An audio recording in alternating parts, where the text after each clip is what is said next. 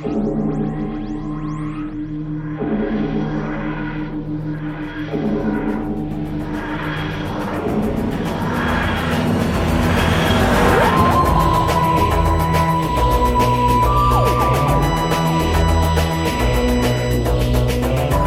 hey, hey, Who fans, and welcome to the Big Blue Box podcast. My name's Gary, My name's Adam. and welcome to episode 350.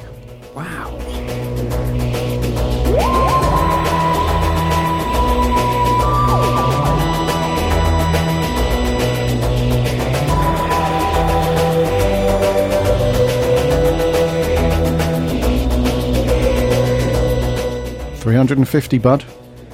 Yeah. Pretty sweet. Bit of a milestone. Didn't didn't realise actually. I didn't realise we'd clocked up to 350. Yeah, yeah, yeah. I normally ride it on my pad, but uh, I'm I'm starting a new padlet. Got a brand new pad with all my notes, and ah. um, because I was changing pads, I hadn't written the episode number at the top. Yeah, I don't suppose you use pads, do you, your end? I expect it's all digital. I do actually use a pad. I'll do have you? you know. Yeah, I like writing it very often, but I've got one. When you're watching the app, there, how do you make your notes? Because I sit there with a little pad, right, jotting stuff down, and that's why I can never read it when we come to do the review because I can't read my write and writing. But what do Ah, you right. do? Do you do you just mentally put it in on a laptop afterwards, or what? No, I've got an app on my phone that, like a note-taking app, and it I syncs to my yes. uh, syncs to my laptop. So when we're recording, I just bring it high-tech. up. Yeah, yeah, yeah, yeah. We don't mess about. I- I'll do that one day. Probably the, last episode we record, like just as we're about to wrap up the podcast, I'll move on into the future. Yeah, along with your digital-only Big Finish subscription and Actually, do you know what? I've actually I've never thought this would happen, but I've finally accepted that I've got no room.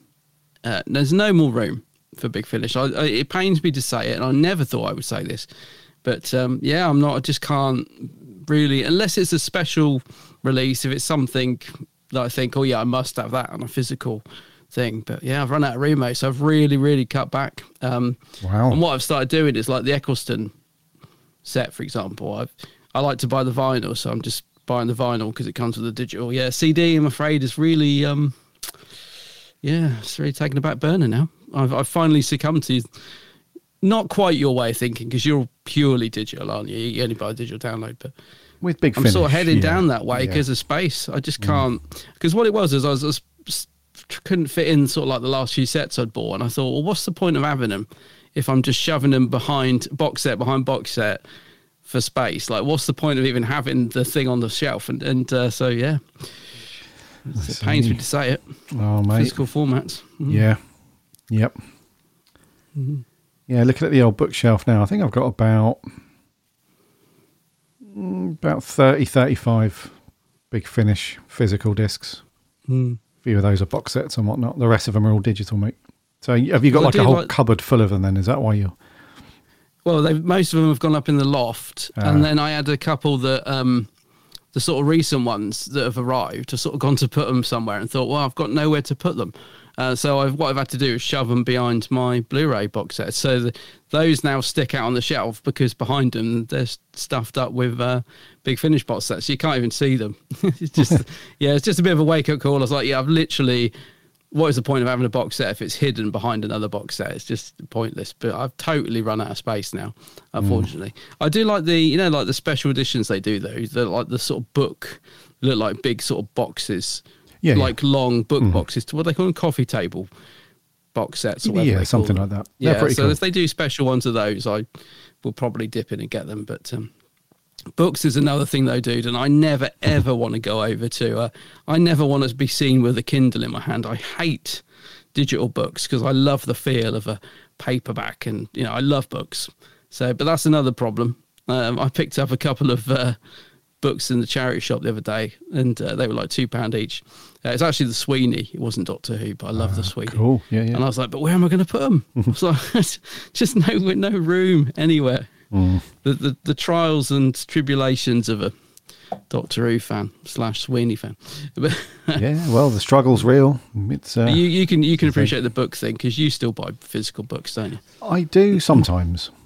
Yeah, it depends what if it's if it's a if it's a Doctor Who book or a Star Wars book or Mm. There's a couple of other things that are sort of I have very fond memories of, and still very much a fanboy of certain things. I'll always buy the book if I want to pick them up again. But um, like most books, I'll have on my Kindle. Like if it's just a, you know, just a book that somebody's recommended. Oh Yeah, something you're going to read once, Yeah, never again. yeah. Yeah. But if it's something like I don't know, like a Terry Terry Pratchett book, I've you know over the years I'd always buy the physical like uh, Tolkien book or Terry Pratchett or you know like Star Wars and Doctor Who those sorts of things. Mm. I'll always get the book, but the rest of it, mate, on the old Kindle for that as well. Yeah, I'll, I'll tell you the other conundrum I'm having is um, with Doctor Who magazine because obviously I'm a subscriber and have been for years, and uh, kind of these days it kind of turns up and I'll flick through it and um, yeah, tend to, don't tend to read it page to page anymore. Just I don't know, just kind of flick through, look at the pictures. But I realised the other day, I mean, I've got a lot of Doctor Who magazines now, um, all up in the loft, and I'm thinking, again, they're just up there taking space. And I can't quite bring myself to get rid of them. I mean, I wouldn't throw them away. I'd probably give them to like there's a really cool comic shop in the next um, town to us. You know, I'd probably sort of give them to him or sell them to him or something. But it's that thing of like not really wanting to part with them because uh, you know I love the covers and stuff to the Doctor Who mags and. But man, they take up some space and they're so heavy as well. Like the box, just getting the box of Doctor Who magazines up in the loft nearly killed me, nearly broke my back. You know, so it's, you know that's another one I'm struggling with what to do because I keep looking at them. They're just piled up now. I can see them. I lie in bed and I look up at the loft because I've got like an open loft, and I just see them all there piled up, staring at me. And I'm thinking, really, they need to go on the bonfire, but I can't. like old Worzel need to get put on the bonfire, but I can't bring myself to do it. oh mate, they're sort of looking down And then another saying, one turns up. It's me, like, oh, it's read eh? me. You haven't read me. Well, I've kind of flicked through them, but you know, uh, I, I was I was actually um, I was in this month's uh, Doctor Who mag. By the I way, saw. I did it. There's a little article on T-shirts. Yeah, I was well chuffed with that. Just um, I mean, they only used a fraction of what I said, but you know, it was like it's like I actually did about sort of a whole two page uh, sort of interview, but um. Yeah, I think they used a couple of sentences, but it was nice, and I got a little, my little geeks handbag, got a shout out, so I was well chuffed with that. Well, I did see, mate. Yeah, Very pleased. Yeah, very cool. So, it was are you going to continue on. your subscription then, mate, or are you going to? Yeah, well, it, it just renews itself. So I just, and also, I got to be honest with you. Um, the last time the subscription went out, it was a sort of really. It's I can't remember what my subscription price is, but it's so low. I, I think because I did it so long ago, and I don't know whether they just don't. I don't know what the rule is. So obviously, the subscription price or deals have changed since I subscribed. But I'm guessing mine's. I'm guessing when you subscribe, you just get that deal every time. I don't know because it's when I saw the price of it, I, I can't remember what it was, but it was really low. I thought, it's God, is that all I pay uh, for a six month subscription? That seems low. You know, it was about the price of four issues, I think, instead of six. So, yeah, it's it, yeah. I've just let it roll roll over. I, I do still love that feeling of um, Doctor Who magazine turning up, even though half the time it's folded in half and I get cross. But you know, I still love that feeling of oh, new Dot Two out tomorrow. You know, so. Yeah, Yes. but I know what you mean. It does. It's just every time they ride, I, I get that excitement of oh, Doctor Who magazine, flick through it, and then it goes on the side for just gathers dust. Yeah, yeah. I do see what you mean. I think there was um. It sounds like you did get a good deal, dude, because the subscription price at the moment is it's about forty quid for six months. Oh no, definitely don't pay that. Yeah, and if you want to do it for the year, an annual subscription is ninety six That's a lot. pounds, or hundred and twenty quid if you want the regular plus the specials. Yeah, I need to check. I mean, but surely with subscriptions, don't don't you just pay whatever the new rate is? Because I'm sure last time I looked, it was like it was like twenty two quid or something. I couldn't believe it. I was like, can't be what for the year for six months. for six months? Okay, it's probably yeah. You're probably just on a. That's the I might be wrong. I may have just I don't know. I need to check, but No, I'm sure right, last yeah. time I saw it go out, I was like, "God, that's cheap," because I was thinking of cancelling it at one point. Um, and yeah, I did sort of check to see like how much I was paying, and it was a lot lower than I thought. So I thought, "Oh, I'll just leave it." No, Regia. It's probably is. A, that's probably right, dude. They, I don't think they wouldn't pay forty quid for it though. uh, up the price without telling you. that's the, the what you signed up at. So Well, yeah, the, the price has gone up, but I know it doesn't sell anywhere near as well anymore, does it? But I noticed the sort of the paper, the quality of the paper is definitely deteriorating. Because I was looking at it the other day, thinking Doctor magazine used to be all glossy and shiny in like every page, and I noticed now it's sort of this sort of matty. There definitely, there's definitely been a little bit of cost cutting going on. Yeah, definitely. Yeah. Yeah, which is understandable because I mean, magazines, like you said, who buys magazines anymore? Yeah. Uh, fair play to Who magazine as well. They've through sort of uh, thick and thin and turbulent times. Uh, they've they've kept going. They've. I I would hate to see it disappear. I must admit, it's, I've I've bought it ever since I can remember. My nan used to get it for me from because she used to have it put aside in a corner shop. Mm-hmm. You know, Oh. where she got her paper. So I can't remember why we couldn't do that, but she maybe just because she had an account with them or something. But Right. yeah, I've always got Doctor Who magazine, so I would hate to see it disappear. But Yeah, yeah. No, I read you. That's just the world of print and versus digital, I suppose. I mean, it's way, yeah. there's quite a few magazines that I used to subscribe to, going back over the years, and um, a few of them are still going. And for a while, I did do like the digital subscription when I, you know, you read them on your iPad and stuff like that. It's not too bad, but it's not really the same, the same feeling. The whole point of having a magazine is that you don't want to have uh, that digital. You want it to be a nice sort of in the garden, flicking through Mm. or in the bath, flicking through a magazine and having a read, you know. I'll, guess. I'll tell you what, it's a cracking magazine. Have you heard of Infinity magazine? oh, that's a really good, yeah. That is yeah. great. It's like a, it's got that real old school Mm. feel about it. The guy who does the introduction, I, I just, I'd buy it for his introductions alone. They're brilliant. um, but that one is one of the few magazines where I do actually read it pretty much. I won't say all the way through, but properly. Like there's some really good stuff in Infinity, and they they cover um all sorts. It's like a sort of cult magazine, isn't it? They cover sort of anything from Doctor Who to Jason and the Argonauts to Metal Mickey to Worzel Gummidge. It's just, just you never Kenny Everett's in it this week. It's just everything. You have sort of like ten different programs in it each week, and uh, that that is a great little magazine. That is. Yeah, that's a very cool. That's been going for years as well. Infinity. Um, I've got a fair few of those. Not a lot, but I've Mm. Probably got about forty or fifty of those lying around from like I don't know the last ten years or whatever. They're very cool. Yeah, they're cool.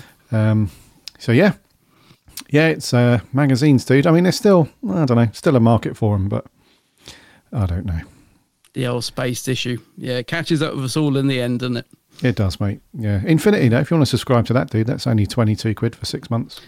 Yeah, yeah. It's, it's a, honestly, it's a great, it's a great mag. It's a bit. What I mean by that one, I think that's one you want to keep as well because they're really nice. They're almost like a little mini book, aren't they? They're really lovely. Um, whereas I bought SFX magazine yesterday and uh, I was reading like the Stranger Things, about new Oh, Stranger Things yeah. four, and but it kind of like as soon as I finished reading it, I kind of threw it to the side. Whereas Infinity, I feel like no, I want to almost like put it in a binder. I might get one of their binders and collect them.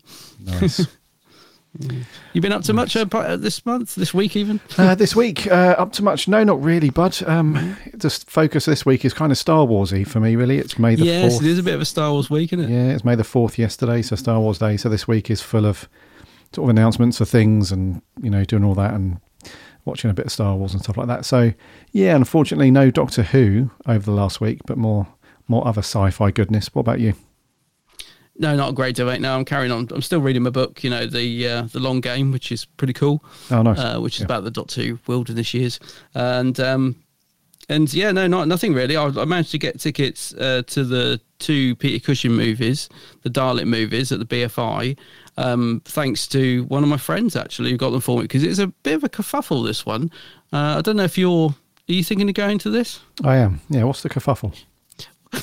Well, the kerfuffle is they're doing them back to back. So they're doing the two Peter Cushing Dalek films back to back, and there's a ah. Q and A for the first one. But you have to, if you want to go to both, you have to. And I'm not quite sure because, as I said, my friend booked for me. I think you have to book one of them online and then phone up for the second and say, "I've bought the first one. Can I change my ticket to a dual one?" Or so I don't know. You basically you have to phone the box office at some point to if you want to go to both. You can't you can't book both of them online back to back or something. It's yeah, something a bit strange. My friend said he had an absolute nightmare doing it, but he, he managed to get me um get me a ticket for it. So not quite sure, but you can't book them both back to back online for some reason. Yeah. You can only book the Yeah. first one. Oh, I've got some information on that, dude. So yeah, um, yeah so the Q and A with uh, Roberta Tovey and Jill Curzon with director and uh, and uh, Jason Flemyng, son of the director Gordon Flemyng, etc., which is the Q and A, like you said, in between. Yeah. So, um, so it says on the BFI website that the screening will be followed by the Q and A. Uh, it says although the Q and A will take place after Doctor Who and the Daleks are screened, it will include a discussion about the next film as well, and then the, there's a joint ticket available, uh, which includes Daleks' uh, Invasion of Earth. Uh, but yeah, like you said, you have to call the box office.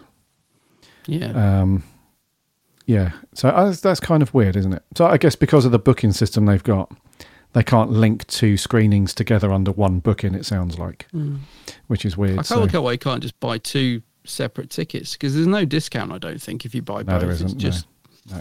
don't- yeah. So I couldn't quite get my head around it. So I'm glad my friend dealt with all Hmm. that. just he just uh, yeah he just um, phoned me really stressed and said.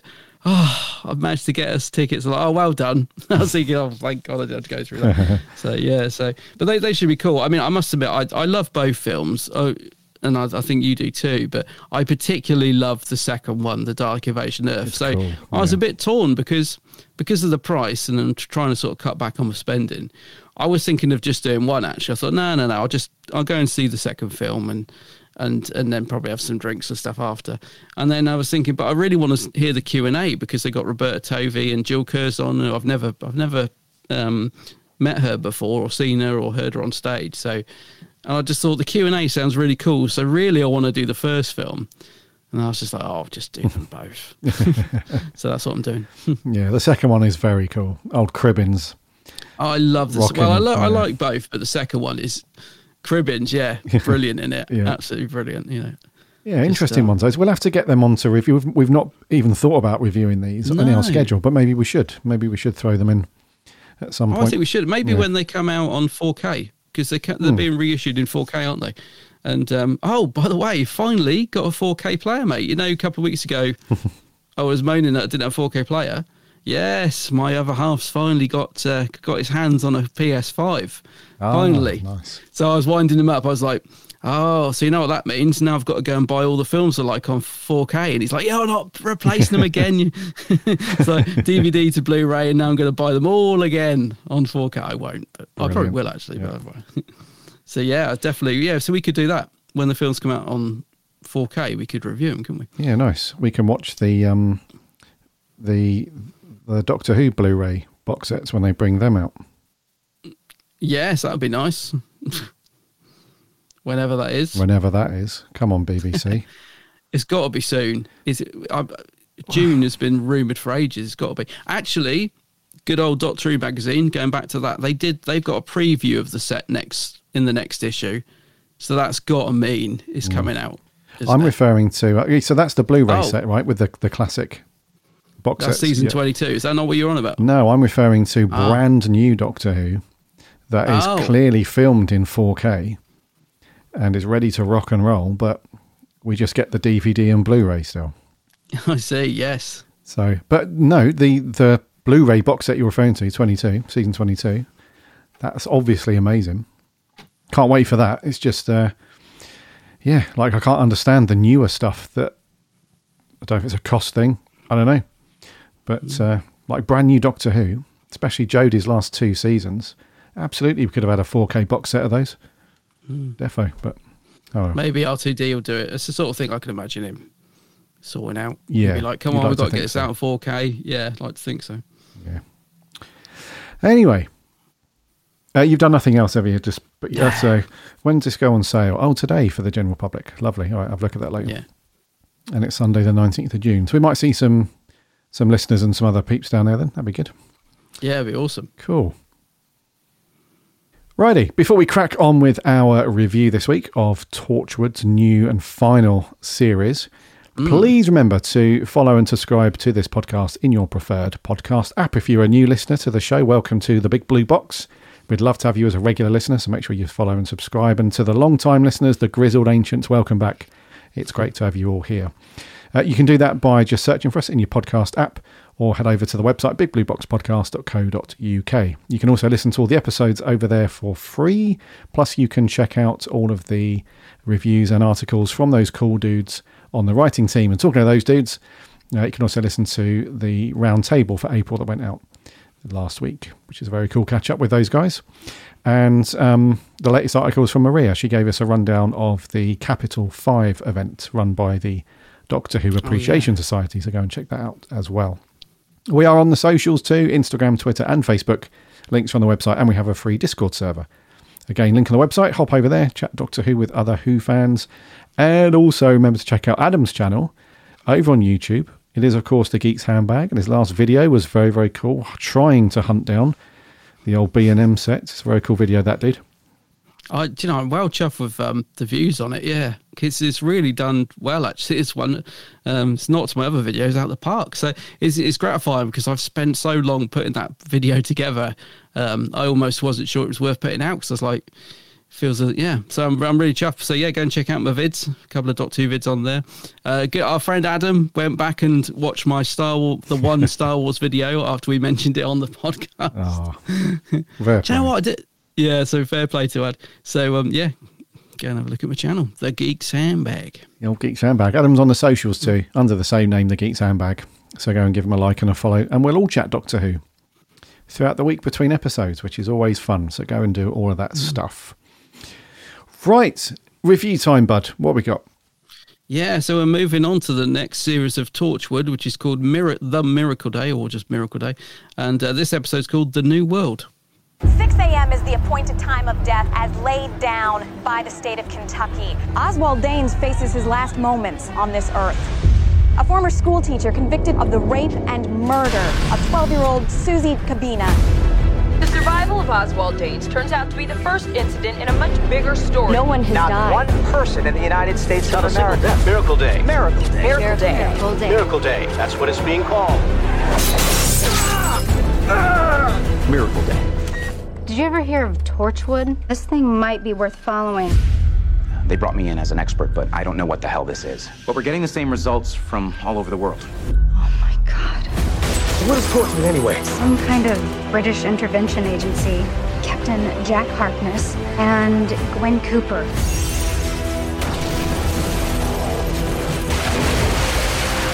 Nice to meet you. Don't tell me this is a virus or evolution or whatever. This is deliberate intervention. All of us have been changed by design. But how? Who could do this? It's like someone casts a spell over the whole world. CIA! Yeah? So what? Who the hell are you people? Torchwood. you think that was a Hollywood action blockbuster movie? Blockbuster. Yeah. Rightio, Torchwood. We're on to series four, right? Series four? Yeah, I think so. Yeah. Yep. So it's not called series or season four or anything like that. A bit like the Children of Earth, this is just called Miracle Day. And this one was first broadcast on the the 8th of July 2011 in the mm. US. And then here in the UK, we got it a week later on the 14th of July. Oh, there'd be uproar about that now. Can you imagine? Twitter would explode, wouldn't it? Oh, How dude, dare the Americans get it first? Yeah. Jesus, yeah. So this was written by Russell T Davies. It was directed by Bharat Nalluri, and uh, it stars John Barrowman, Eve Myles, Kai Owen, and uh, also Mekhi Phifer, and uh, Alexa Havins, and also Bill Pullman. So some big oh. names Big names in this one. And the synopsis is one day nobody dies. All across the world, nobody dies. And then the next day, and the next, and the next, people keep aging. They get hurt, they get sick, but they never die. The result? A population boom overnight. With all the extra people, resources are finite. It's said that in our that it's said that in four months' time, the human race will cease to be viable. But this can't be a natural event. Someone's got to be behind it. It's a race against time as CIA agent Rex Matheson investigates a global conspiracy. The answers lie within an old, secret British institute as Rex keeps asking, What is Torchwood? He's drawn into a world of adventure and a threat to change what it means to be human forever. Mm-hmm. So big, dramatic stuff, dude. What do you reckon to mm. this first one then? Yeah, do you know what? Just hearing you read out the synopsis, actually, it's um, it's a great concept actually when you when you read it out and you, you actually you know put it in front of you like that. It's a it's a really good concept. Um, and I think this episode, uh, I watched it yesterday, does a good job in in sort of laying down the sort of basis for that. Um, it didn't. It yeah. It was. I, I thought it was decent. It was okay. It it after the sort of highs of Children of Earth, which we both loved. This does have a very different feel to it. It feels like the budget has been increased massively, um, but I, I think it's a, a case of a little bit of style over substance, really, because it didn't draw me in anywhere near as much as the first episode of Children of Earth. Like uh, the first sort of 20 minutes, I was going along with it thinking, yeah, this is pretty good. You know, it looks good. But I found myself getting quite, not bored, but a little bit like, come on. It felt a bit ploddy. Uh, about 20 minutes in, I think I was sort of thinking, yeah, there were some good bits, but I did find myself sort of um, losing interest a little bit in the middle. But then, yeah, then I sort of came back to it, and uh, there is some good stuff in this first episode. It's a promising start, but it, I didn't sort of, when I switched it off, I didn't sort of leave it feeling like I did Children of Earth of, God, I can't wait to put on the next episode. It's just kind of just turned it off and went, yeah, that was all right. And that's about it really. There wasn't that buzz that i got from the previous series. So uh, a decent start but it didn't yeah it didn't excite any major excitement in me to be honest. Um, mm. so i'm yeah i'm intrigued to see where the series goes. And i like some of the stuff in it which we'll talk through as we go through it.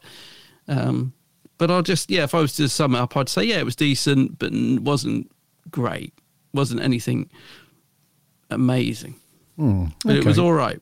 Yeah. All right. Bit middle of the road. Mm. Mm. Okay. So, yeah, it's definitely a big change up, right, from what we've had so far with mm. Felt very different. Very yeah. different. Yeah. So the first three, the first three series that we've gone through, as our listeners will know, Torchwood has felt very in the same kind of ilk as the Sarah Jane Adventures, I guess, especially the first two series of Torchwood. It felt very uh, familiar in terms of production and how mm. it looked and and all that stuff. I think with the Children of Earth, that was kind of the same, but it just looked a lot nicer. So that that was the first one that was on HD, I think, and out on Blu-ray and stuff like that. The rest of them were just standard yeah. definition and stuff like that. This one, as well as continuing that, it still looks very cool and, and all that stuff. You can tell that this is a brand new um, sort of direction for uh, production and so on because it looks very much of its of its time as a TV show that you would see in the US rather than what you would see in the UK. So even though there are scenes that are filmed in Wales, um, in and around the um, you know the sort of rural countryside, and there's a scene where Rex is driving over the Severn Bridge, and you know, so it's still got mm. a few little Welsh bits in there. There's something about there's something about the way that it was. I'll get onto my thoughts on the story in just a second, but there was something away about the way it was filmed that you can just. It's a subtle shift in the in the picture quality. So even though it's done in HD, like of its time, it's. I don't know if if it was filmed in. If this makes a difference, but in the US they have their video standard is called NTSC versus our PAL version here, and I think when it's something's filmed in NTSC it gives it that very, very slight little Americanized feel to it. Mm. And I think that's what you can see a mile off when you watch the Doctor Who TV movie. It's that it's got that very sort of um I don't know, it's just a very slight little difference in the picture. It's not quite as crisp and it's not quite as smooth because Children of Earth looked absolutely just jaw dropping in some places. We were surprised, weren't we? Yeah, it looks really age. Yeah. yeah. yeah. Whereas this, it still looks good, but yeah. So um, from that perspective, you can tell that th- this um, uh, it, it's more of a Canadian slash US joint venture um, with the production on this one, and then story wise, um, for me, yeah, it didn't quite capture the same it didn't invoke the same feeling that I got when I watched Children of Earth, that first one. Even though it still feels very big and epic, like that story, you can tell that there's a big global thing that's happening and it's threatening you know, so that so Russell's very good at doing that. How he's not written a a proper full on Hollywood film yet, I've no idea. But you know, the whole thing where because with Doctor Who sometimes and with previous series of Torchwood, you do get the feeling that um, okay, so there's an alien that wants to take over the world, but really, it's sort of happening in London. Yeah. you know, or it's happening in Cardiff or something like that. And but with this and with Children of Earth, you do get the sense that it's a more, it's definitely a global issue that's that's happening and the threat sort of thing. So it's got the epic stakes there. I just wasn't drawn into it as much as I was with with Children of Earth, and not to say that it's bad. It's not a bad story at all. I don't know. I just wasn't captivated as much as I was. I, I couldn't put my finger on why. Um, because I was thinking, like you just said, it it, it looks pretty good. Production values are great. I mean, it's an epic helicopter chase scene on the beach, which you know looks really big budget. Um, and yeah, the whole episode looks great. It's a really good concept. It's got some fun moments. Um, I like all the stuff, seeing how Gwen and Rhys are dealing with things after Torchwood, and you got the return of Jack, and there's some really good stuff going on. Uh, But I just couldn't put my finger on why it wasn't gripping me and why it wasn't like you said why wasn't this drawing me in as much as i felt like it, it should be because i've been quite looking forward to revisiting this series because i didn't remember enjoying it at the time and i was really hoping that even like if the series goes a bit downhill after here because we've got 10 episodes which feels quite long really. I'm not sure i'm hoping it's got enough substance to last to fulfill those 10 episodes because if my memory is correct it doesn't. But i was hoping the first episode at least i would watch it yesterday and think oh yeah you know this isn't this isn't bad actually. This is better than i remembered.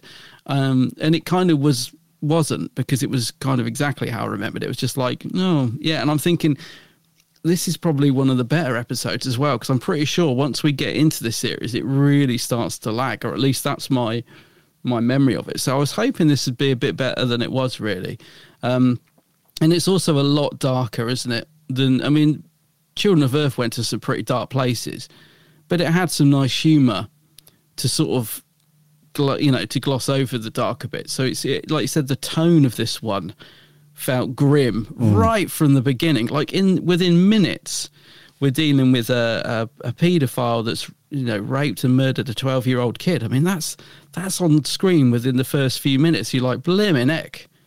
You know, we're, we're really it really is quite a dark sort of sinister story right from the get go.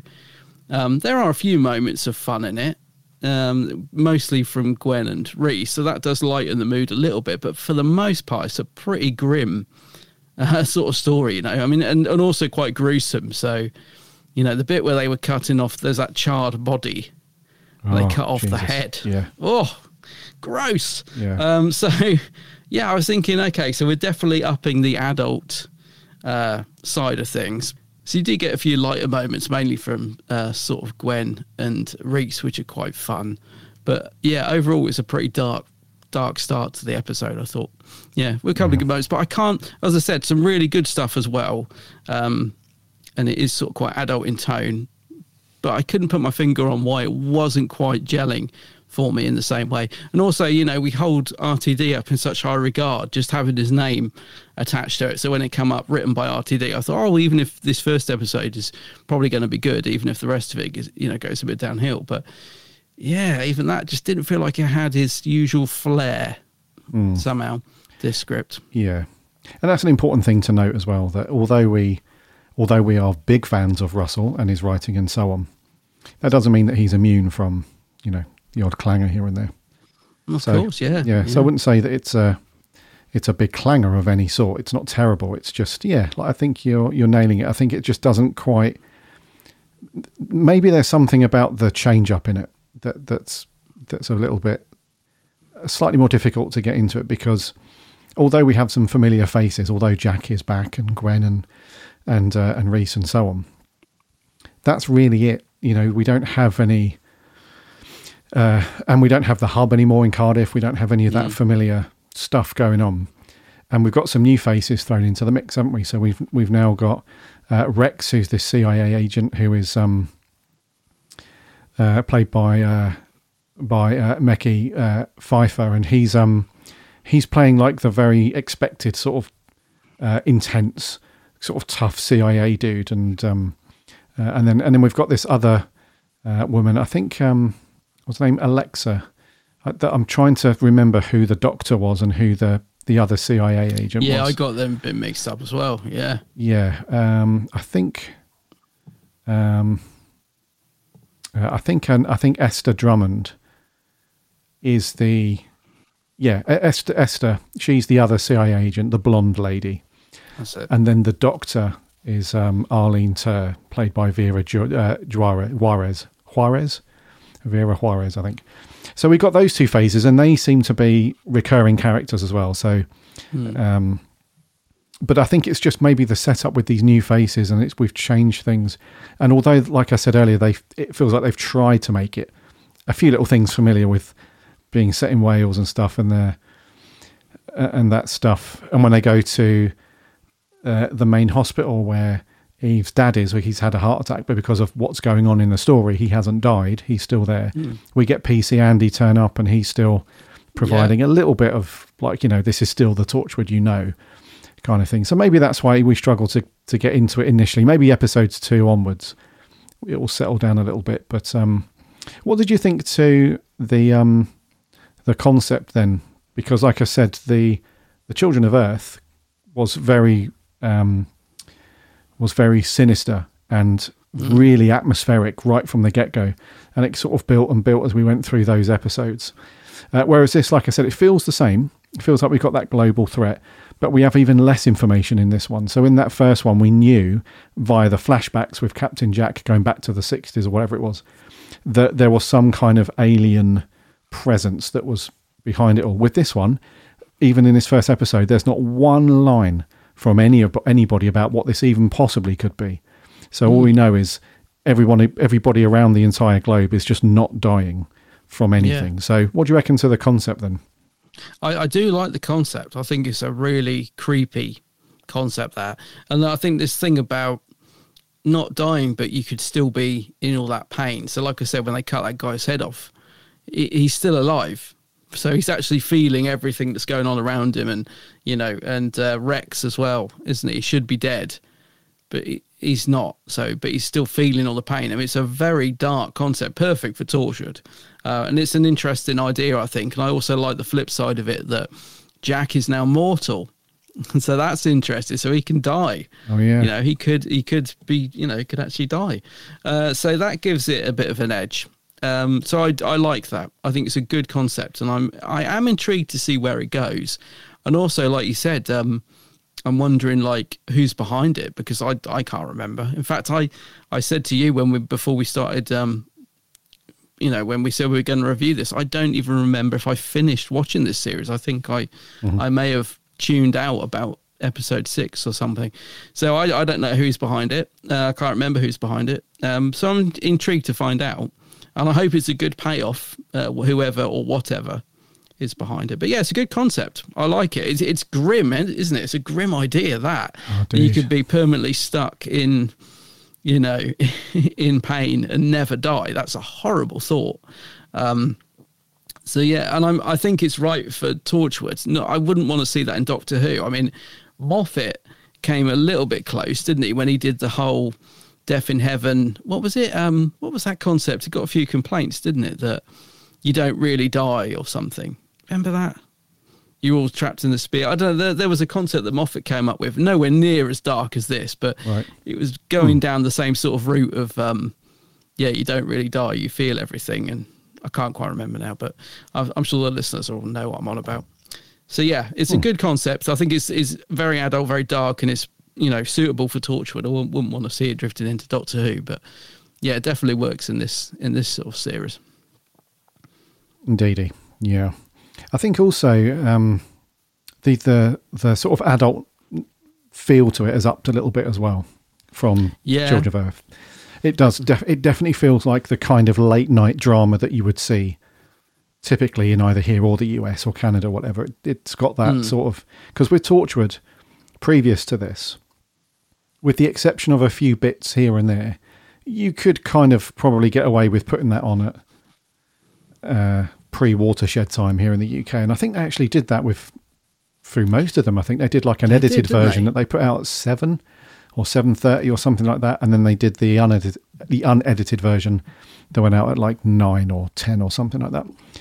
But this definitely feels like you couldn't do that. I don't think you could put this out at say six, seven o'clock in the evening, and you know, so it, it, it definitely feels like, um, and is evident that the the adult nature because those dark, the darkness of it is revealed quite early on because as a Very. like conceptually, it's very cool. Like we were saying, this whole thing around people's inability to die, which they thought was 24 hours, but then it just turns out that it just feels like it's a permanent thing. You just can't die. So the darkness of it is revealed very early on. So there's a scene where the um, uh, Oswald Danes, played by Bill Pullman, who's the convicted paedophile, there's a scene where he's being put to death via lethal mm. injection. That's how it starts, isn't it? Yeah, it's, that's like within the first five minutes of the episode, and that's mm. pretty horrific. He plays that really It well. It's a, and that's something about him is likely to be the anchor for the story. I think because it's his mm. reaction to. It looks like he's dying, because he's, you know, he, he's his body's going crazy, and it's you know you think oh crap he's dying before our eyes, and um, but something happens, and I think that's the trigger. There's something around him.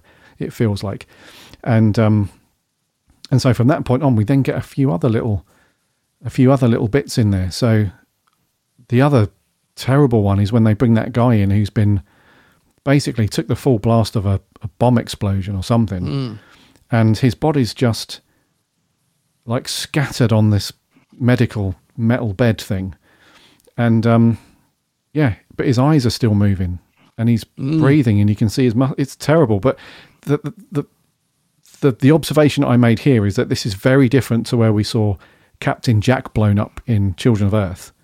Yeah. Remember when he was blown up and then he brought his it body reminded back? me of that. Yeah, you only saw the body bag twitching on that bit, and then Hmm. a bit later on, you saw him on on on the bed, but his body was like charred, And then before you knew it, he was back to Captain Jack, and everything was all good.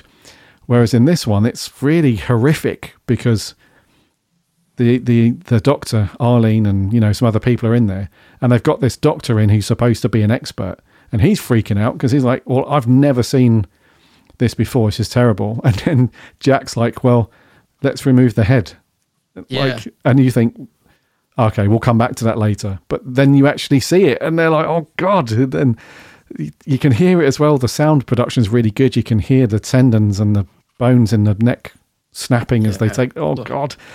And then his eyes are still moving after that, and you think, "Crikey, this is dark." So Very that's creepy. yeah, stuff. that's the stuff that you just couldn't show before Watershed at all. With the Mm. previous stuff in Torchwood, you could get away with it a little bit and edit it out a bit, but you needed that for the story. Really, you needed to see how horrific this thing is and how much of an impact it's having on on the human race, I suppose. Because I think the other the other thing that's going to build up and be this sort of constant thing through the series is the hospitals being filled up and they just can't cope because everybody's still carrying out their lives and being injured by accidents and all that sort of thing. And normally, you know, this is morbid to say, but they would end up in the morgue and then they'd be buried or cremated and stuff. Whereas now their horrific injuries are just there, present, and they're still alive. So the hospitals are trying to treat everybody.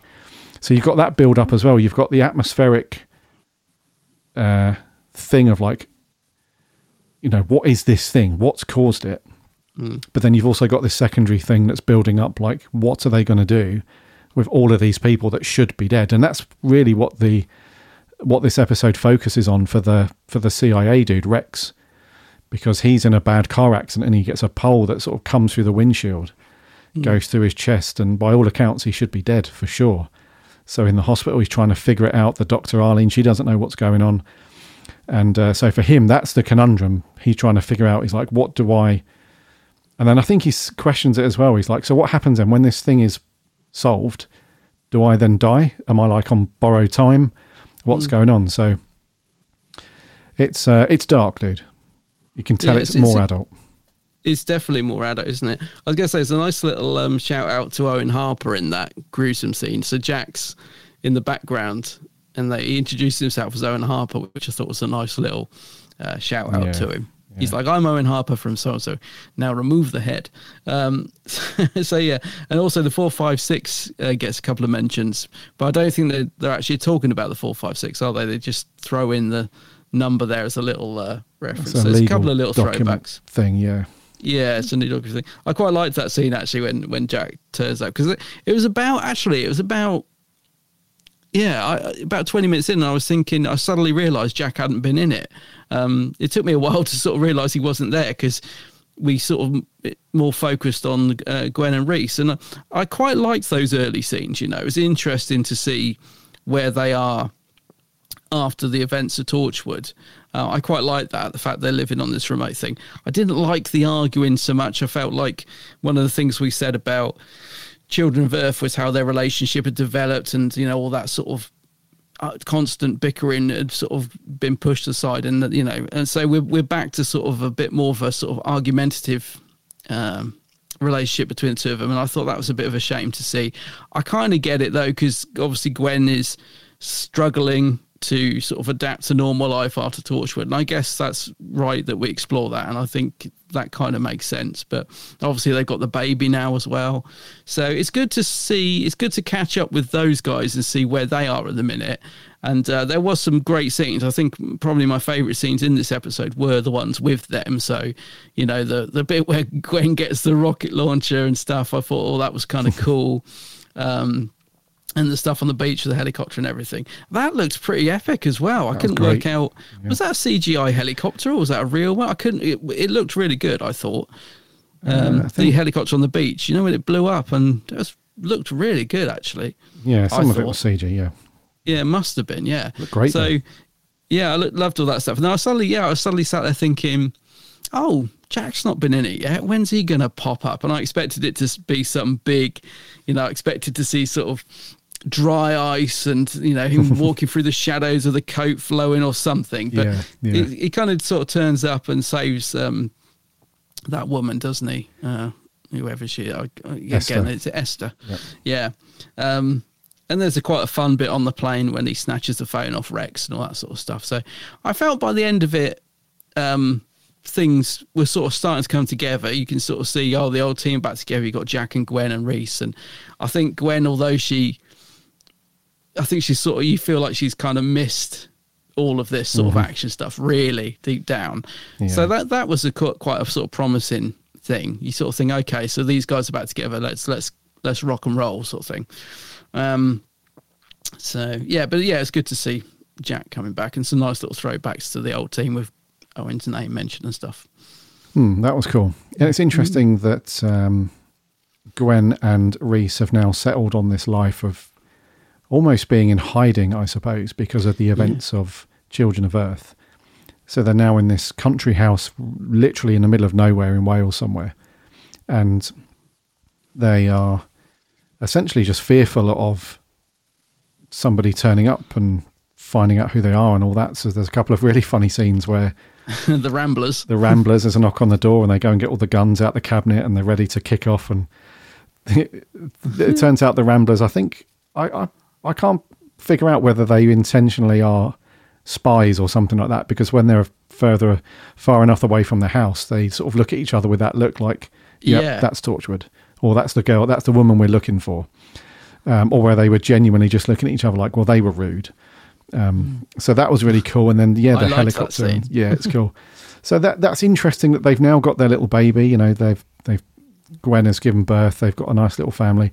It just always feels like they're on eggshells, on tenterhooks, because she's expecting trouble to kick off every day. You know, it's like she's really jumpy, and Rhys is very much like, um, you know, he, he's like, you know, just calm down. You know, nothing's going to happen. Nobody knows we're here. It's all good. And obviously they do know.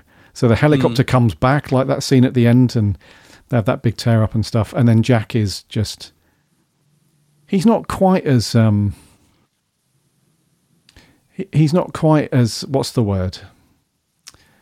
Uh, um, flirty and boisterous and and all those things that we've seen from him in the past. There is something a bit more subdued about him so far, anyway. Yeah, yeah. in this first episode. So John Barrowman's playing it very much the the sort of stern, broody, investigative kind of Jack that we've seen a few times before. Definitely not the kind of, you know, what's the- there's a there's a word for it somewhere. Flamboyant? Flamboyant, yeah, good word. Yeah, he's not quite got that going on at the minute. Even when, because in previous versions of Torchwood, I get the feeling that if this had happened where he goes, you know, he's in the archive somewhere, and Esther is searching for t- information on Torchwood, and then she suddenly finds a box and it's got all the information. She's like struck gold, and then he's there to protect Torchwood, sort of, um, sort of being erased from from history almost. And there's an assassin there. He saves her. You get the feeling that in previous Torchwood he would have flirted with her big time Yeah. after probably. saving her, sort of thing. But even now, he's like, just gives her some information, but then she's unaware about the amnesia pill. So he's like, you know, and saves her.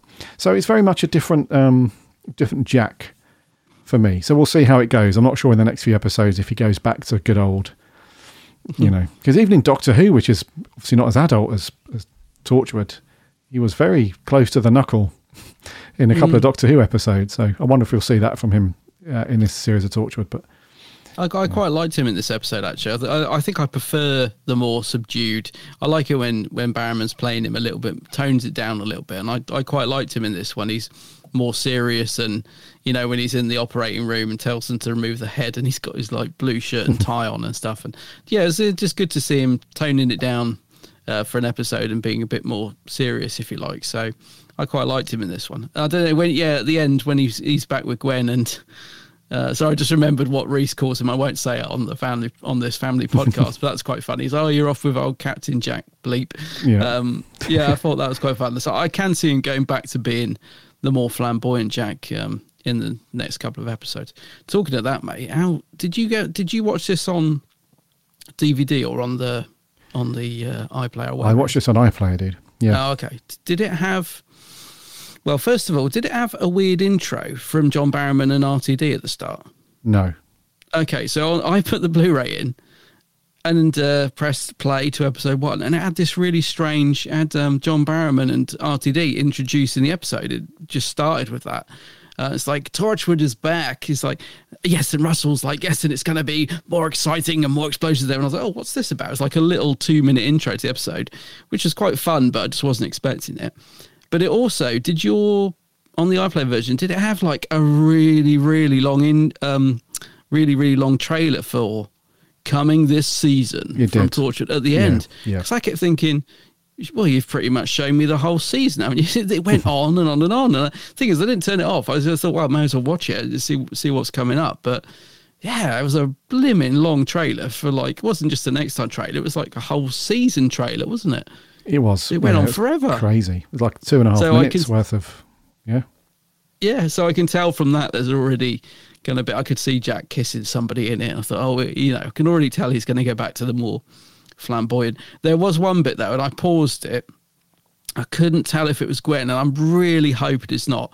I could see there's a scene. It's so brief. It's like a split second of, of um, a woman with dark hair kissing somebody that's not Rhys, and I couldn't work out if it was Gwen or not. And I'll tell you what, if that's Gwen, I'm going to be furious because I've had enough of Gwen cheating on Rhys. So, but I don't think it was. I couldn't tell. I, I paused it, but I couldn't tell if it was Gwen or not. Yeah. But, I um, couldn't. I yeah. don't think it was. I hope it's not. I could be wrong, Yeah. but it didn't look like. Yeah. I don't Mm. think so.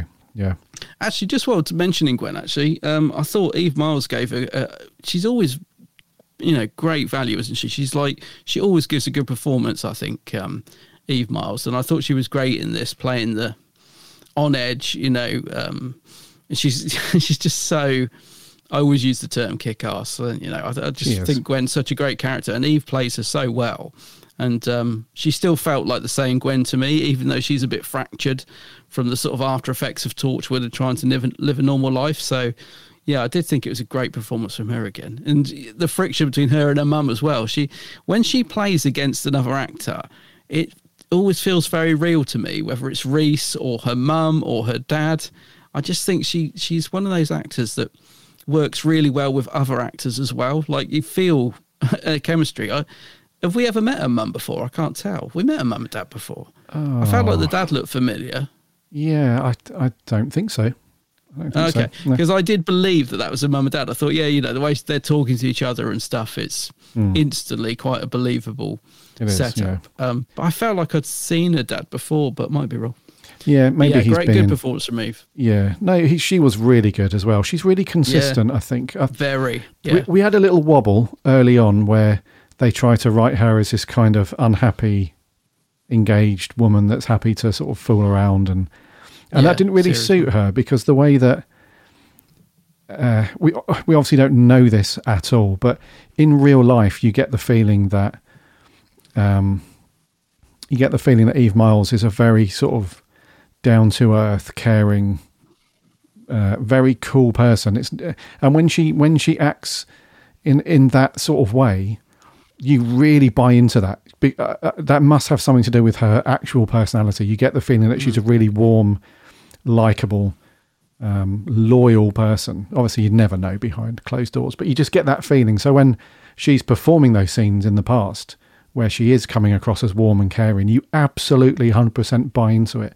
Yeah, but the scenes where she's messing around with Owen in the past and she's been a bit naughty, you don't buy into it. You just feel like why why is this why hmm. has she been written to carry on this way? It's like it's not and the thing I couldn't put my finger on or figure out earlier as well, the more that we talk about it, is that there was never any real reason for her to do that, was there?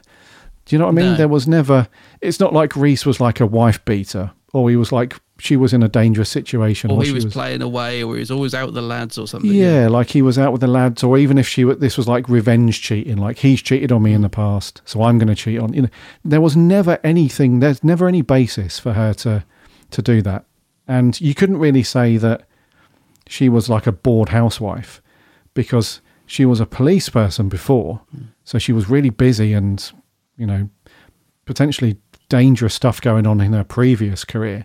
And then when she joined Torchwood, obviously that's really full on. There's not really a dull moment. So you can't really accuse her of being like this bored, sit at home housewife either. So it was really weird that they they wrote her to be that sort of unlikable, sort of play in the field kind of person where it just I don't know, there was something but there was no there was never any conclusion to why that happened either, was there? There was No, never any sort of for the sake of it, really, wasn't it? yeah, there was never any. Well, actually, Rhys, we need to talk, and I've misbehaved, and the reason why I've misbehaved is because of X, Y, and Z. There was never any of that. There was. It was just. It's Torchwood. It's adult. We'll have people sleeping together. You know. So, um, I think the other side of that as well is Rhys is such a likable character. I Yeah. think, like you said, if there was, you know, if they'd sort of written in bits to make that a bit more justifiable, for, for want of a better word, but because Rhys is so likable, every time she did something like that, you're like, why would you do that to Rhys? You know, he's, and uh, and he, he's quite consistent as well. He's always been that kind of likable, cheeky, cheeky lad, sort of chappy Yeah. type of character. But what I do like about Gwen, though, like you said, you know, put that stuff aside. What I do like about a character, and this is why I'm hoping that isn't her that's that's kissing someone else, is because she has become this really strong sort of uh, role, and she's one of the few characters really that that could stand up to Jack. You Yeah. know, most of the time, even like someone like Owen, who's a pretty sort of independent, strong character, even he would not, he'd be shouted down by Jack. yeah, Whereas Gwen, he can't handle Gwen. She's a force to be reckoned with, isn't she? She he knows that he just can't have the same effect on her that he has on on other people because she is that strong. So, um, but that's the part of her character I really like. You know, she you really like you said, you really feel like um, she is all guns blazing, and, and she's going to sort of sort get stuff sorted out.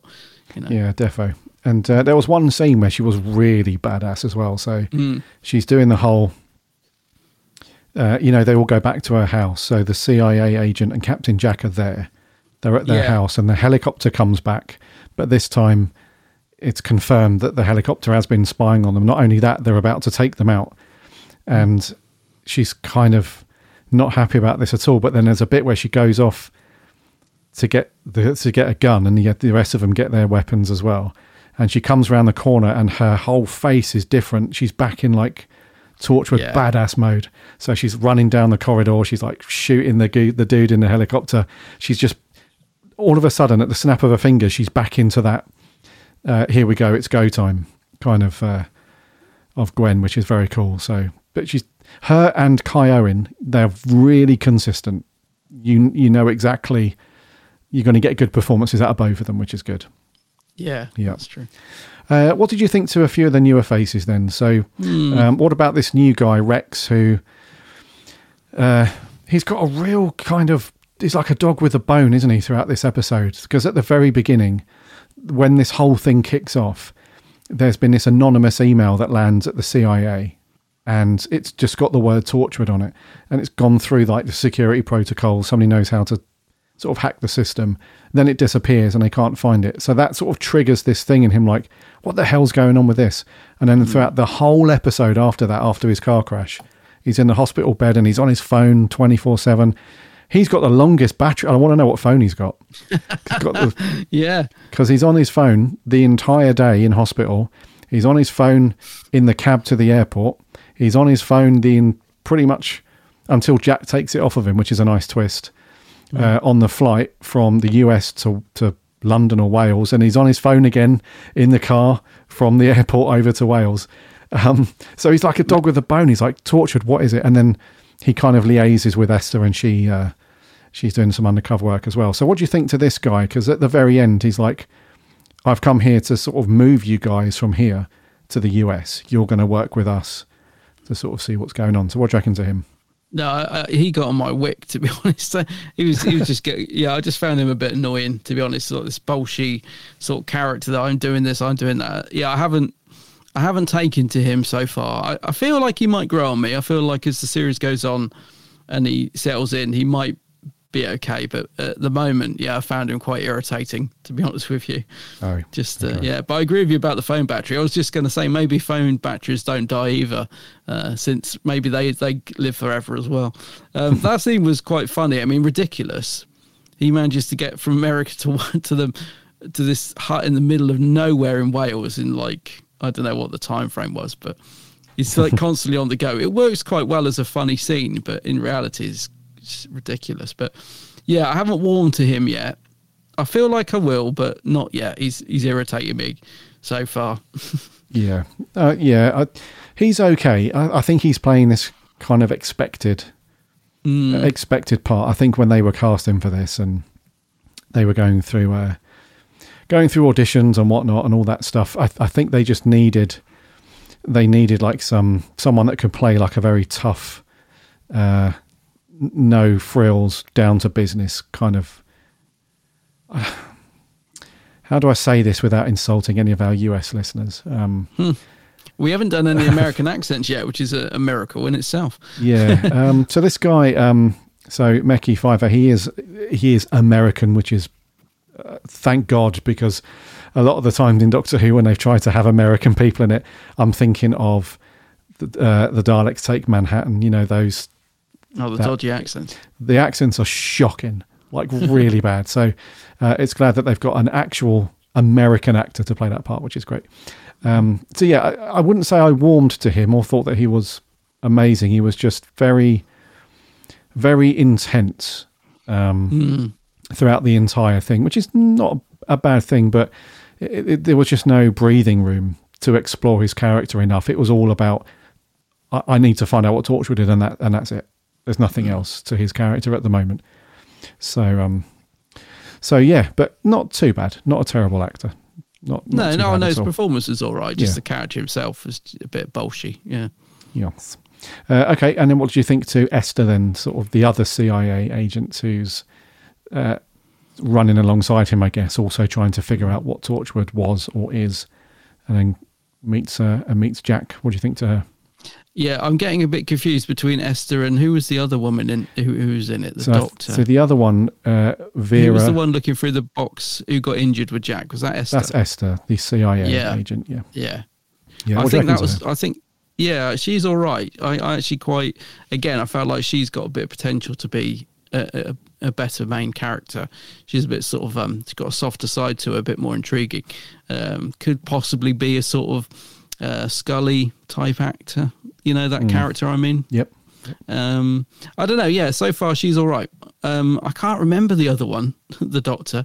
And I only watched this yesterday, so I can't really comment on her. I've forgotten what she even did. What did she do in it? Who's that? The, the other, the doctor. The oh, other the doctor. actor. So Actor. she's more of a, she's more of like, um, sort of, she's the concerned doctor. So she's, I think, while everyone else is just running around like headless chickens, like, oh my god, what's going on?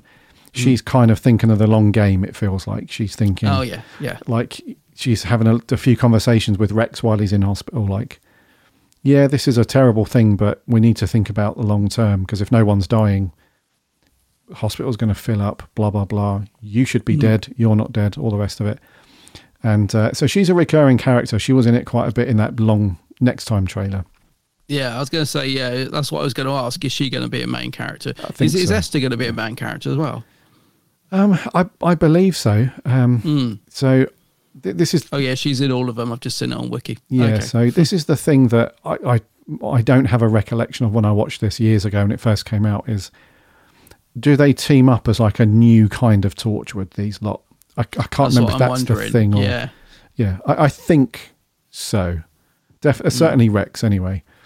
Um, so it'll be interesting to see actually where he goes from here in terms of does he try and keep Torchwood sort of locked down a little bit because he obviously can't give them free reign to just do what they did before.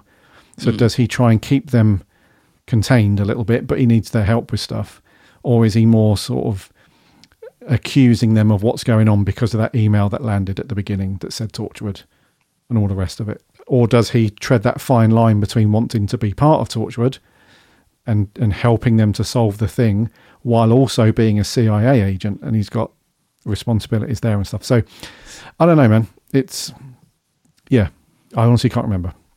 No, I can't. I was going to say, but yeah, the three characters they've they got potential. Let's put put it that way. Even though I found Rex annoying, I think he he still could turn out to be quite a good character. But we shall see. Yes, yes, we should. Bit of a scoop getting old. Um, what's what's this guy's name? Bill Paul. Um, Bill Pullman. Pullman. Yeah, I was gonna finish on him, he- actually. He's been in on Yeah. lo- he's been in loads, hasn't he? I mean, he's just one of those guys that as soon as I saw his face, I was like, oh, I recognise him.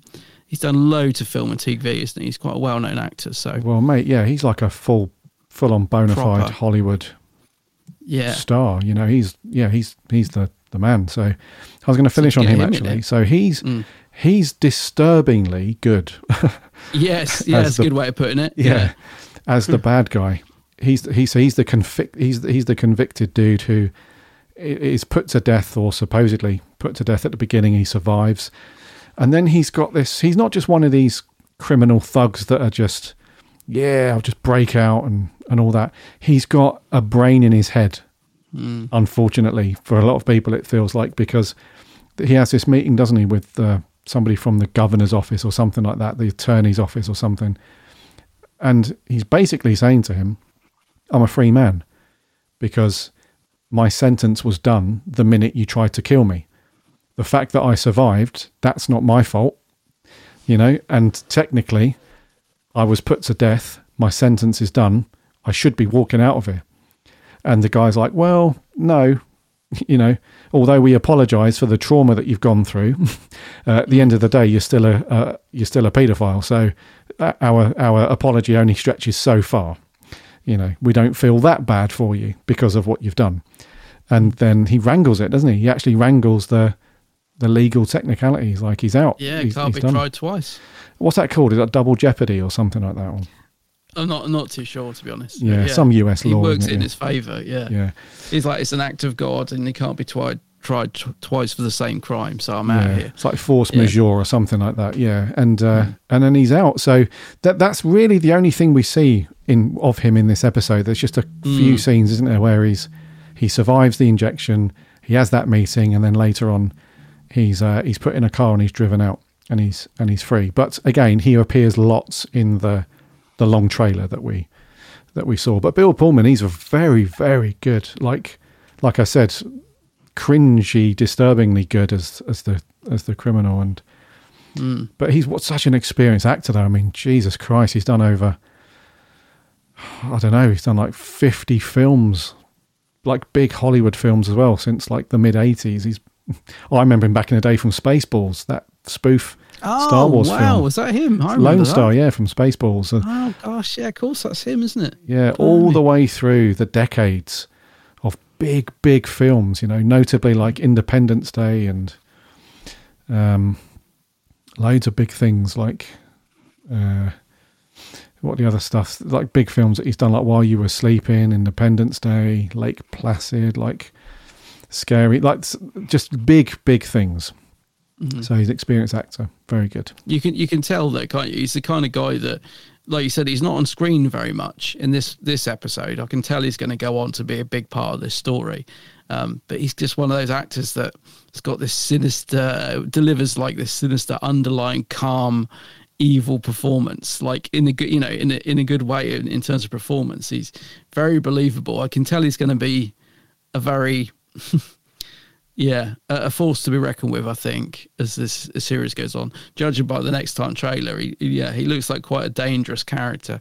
Um, and I think yeah, Bill Pullman, um, like you said, he's done loads. He's a great actor, and I think yeah, very good casting for this. I think he'll. Uh, I think even if the story wanes a bit, I think he's going to be one of those actors that when he's on screen, will actually sort of lift the series a bit because he is such a good actor. That's the feeling I get from from it anyway.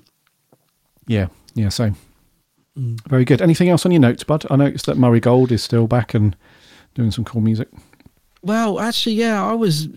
I thought the music was horrible in this. Uh, I actually put awful screeching guitar music as one of my notes. I really didn't like the music at all, and so I, I specifically waited to see the credits to see who it was because I thought, well, it can't be Murray. I was shocked when I saw his name come up. I was like, really? That was Murray Gold? It didn't have, yeah, I didn't like the music in it at all. And I, I know what he's trying to do. I, you know, I can tell he's trying to give it that sort of, um, like you said, this sort of American style music, isn't it? He's trying to give it that sort of feel of a sort of an, I don't, Yeah. Netflix wouldn't have been a thing back then. What it, when was this? Oh no, it wouldn't have been the same. 2011. Yeah, Yeah, but that sort of NCIS, you know, Yes, kind of yeah. feel. Uh, so I get what he's going for, but oh, horrible! That, the guitar, screechy guitar music when the guy was in hospital, I was just like, oh, I'm I'm shocked to be honest. At this Murray, I thought the music was horrible in this. There's the odd good bit, like the stuff in when they're in Wales and stuff. There was a couple of bits, but yeah, not up to Murray's usual standard at all. I didn't think. um, I didn't mind it because it was different. That's why I didn't. I didn't mind it. it. It's um, not his finest work, but I thought it was okay. Yeah, No, tried something different. You're No, not a fan, though. didn't like it. Didn't like didn't like it. No. didn't didn't like the sort of feeling that it, that, like the atmosphere that it gave. It didn't. You know, normally we'll say Murray's music adds like an, an ambience to it. Uh, to this, actually, I found it quite distracting in places. Yeah, wasn't a fan of the music at all in this. it. Oh, region. Um, just looking to see if I have anything else on my notes. Actually, don't think so. No, no, no, that is actually the only note I haven't sort of ticked off. Is awful screeching guitar. Yeah, Okay, then, dude. Let's put a score on this then. Mm. So you to go first. What are you saying? Yeah, I'm I'm going to give it a seven. Um, might be a bit generous there. It it was okay. It was it was a fairly decent setup. I feel like it was just slightly under a seven, but not quite. You know, anything under seven I consider to be bad or or going that way. So seven to me is very much a middle of the road score. Um, Okay. yeah, it's just just decent, but it wasn't anything amazing. I didn't think. I'll read you. I'll read you. So I am going to go with a six on this one. A six? Oh dear. Yeah. See, this is worrying because apparently this is one of the better episodes in the series. oh dear. Yeah. Yeah. So I consider seven to be a good score for me rather than a.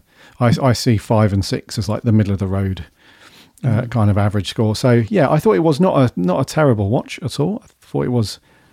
I think for me, there's just nothing really that's sort of outstanding at the moment. There's no sort of one scene or one thing that just blew me away. I think some of the action scenes were very cool. You can see that they've pumped a bit of money into it, and um, like the the climax with the helicopter shootout scene on the beach and all that, That stuff. was Very good, very cool, yeah. and it's got some darker moments, and it's got it does feel like it's at least at the moment off to a good kind of start. But yeah, there was just no sort of one performance either that I thought, oh my god, that's like a that's like a ten out of ten performance, and that'll bring the score up a bit. So just a just a decent watch, fairly you know fairly enjoyable, not too bad, but not terrible. Yes. Okie dokie. So uh, seven from him, six from me. What did our listeners think over on the over on the Twitter? we had um, uh, Sam Dooley said the biggest flaw with the entire series is pacing. If this had the same structure as Children of Earth, I seriously think it would be just as good.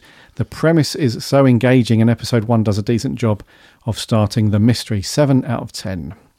Seven. Our writer Jordan says it it does set up the mystery quite nicely, but even the opening episode doesn't get me excited for what I thought was the weakest of all the Torchwood stuff. But it's nice to have the old gang back together, though Rex annoys me so much. Yeah. Uh, Tom Turlow says, I watched this one more than 10 years ago and have no intention of watching it again. So I'm not going to be giving you an episode by episode review. I'll simply say this after the heights of Children of Earth, that uh, this was an unbelievable disappointment. We literally went from the sublime to the ridiculous. The basic premise of the show is really strong, and the potential for a fantastic story was there all along. But RTD really dropped the ball in what became an ill considered mess. Four out of five. Uh, I think he yeah. does go on to say. Oh, sorry. Go No, on. go on, go on. Uh, he does go on to say because he says. Uh, I think he meant to say four out of ten. I think he does go on to say that. He does, yeah.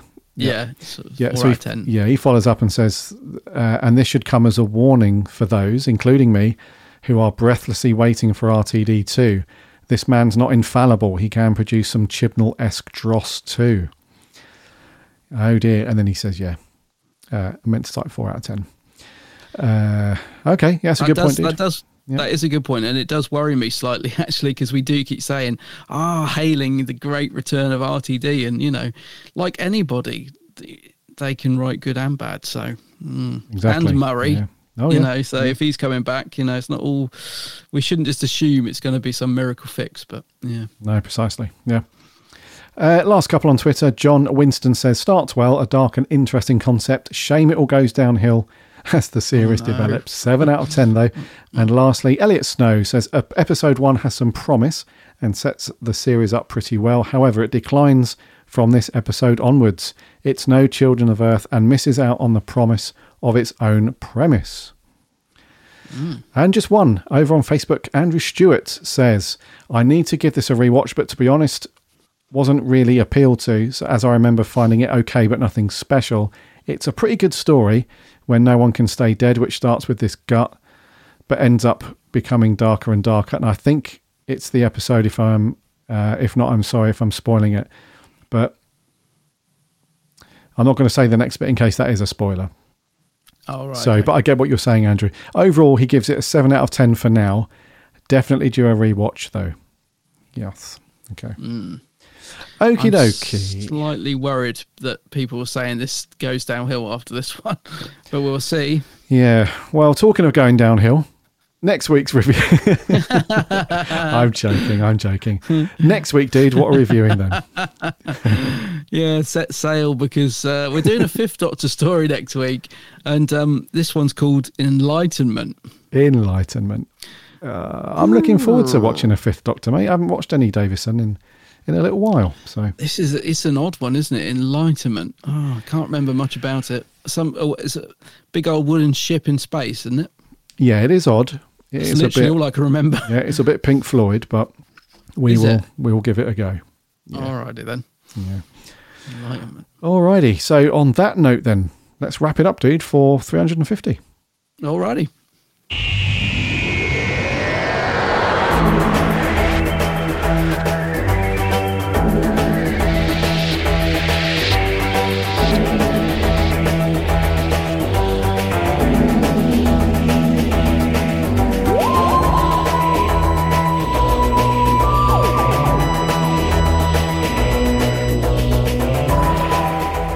Thank you. Thank you so much for coming back and listening to the Big Blue Box for another week. That was episode 350. So, to kick off Miracle Day, we're kind of like, yeah, that was okay. Not too bad. We'll see how it goes. But yeah, based on everyone else's, literally everyone else's comment, um, apparently goes downhill. So, we'll see. We will see for sure. Does not bode well. It doesn't, yeah. Next week, we're back to classic Doctor Who. As Adam said, we're going to review the fifth Doctor story, Enlightenment. So get your DVDs out or your um, BritBox subscription fired up and get that watched because we'll be asking for your scores and mini reviews as always. In the meantime, remember to follow and subscribe to the podcast on your preferred podcast app of choice. We put a new episode out every single Friday, and we would love for you to not miss that. So get there, so get following over there. You can also listen online. Go to the website bigblueboxpodcast.co.uk. You can listen to all the apps there for free too. And you can read the reviews and articles from our writing team. So go and check those out. We're on the socials too Instagram, Twitter, and Facebook. Come and chat Doctor Who throughout the week. And we have a free Discord server. Again, the link is on the website. So come and check us out over there. Remember to check out Adam's channel over on YouTube. It is, of course, The Geek's Handbag. Geeks Handbag, loads of Doctor Who vids. Go and have a look. Latest one is me descending into misery trying to find the new the new B&M sets. Go and have a look. Go and check What's it out. on all the socials, yeah. Under the same name on the socials, The Geek's Handbag. So come and give us a, a like and a follow and chat Doctor Who. Until next week, my name's Garry. My name's Adam. And remember, Eh.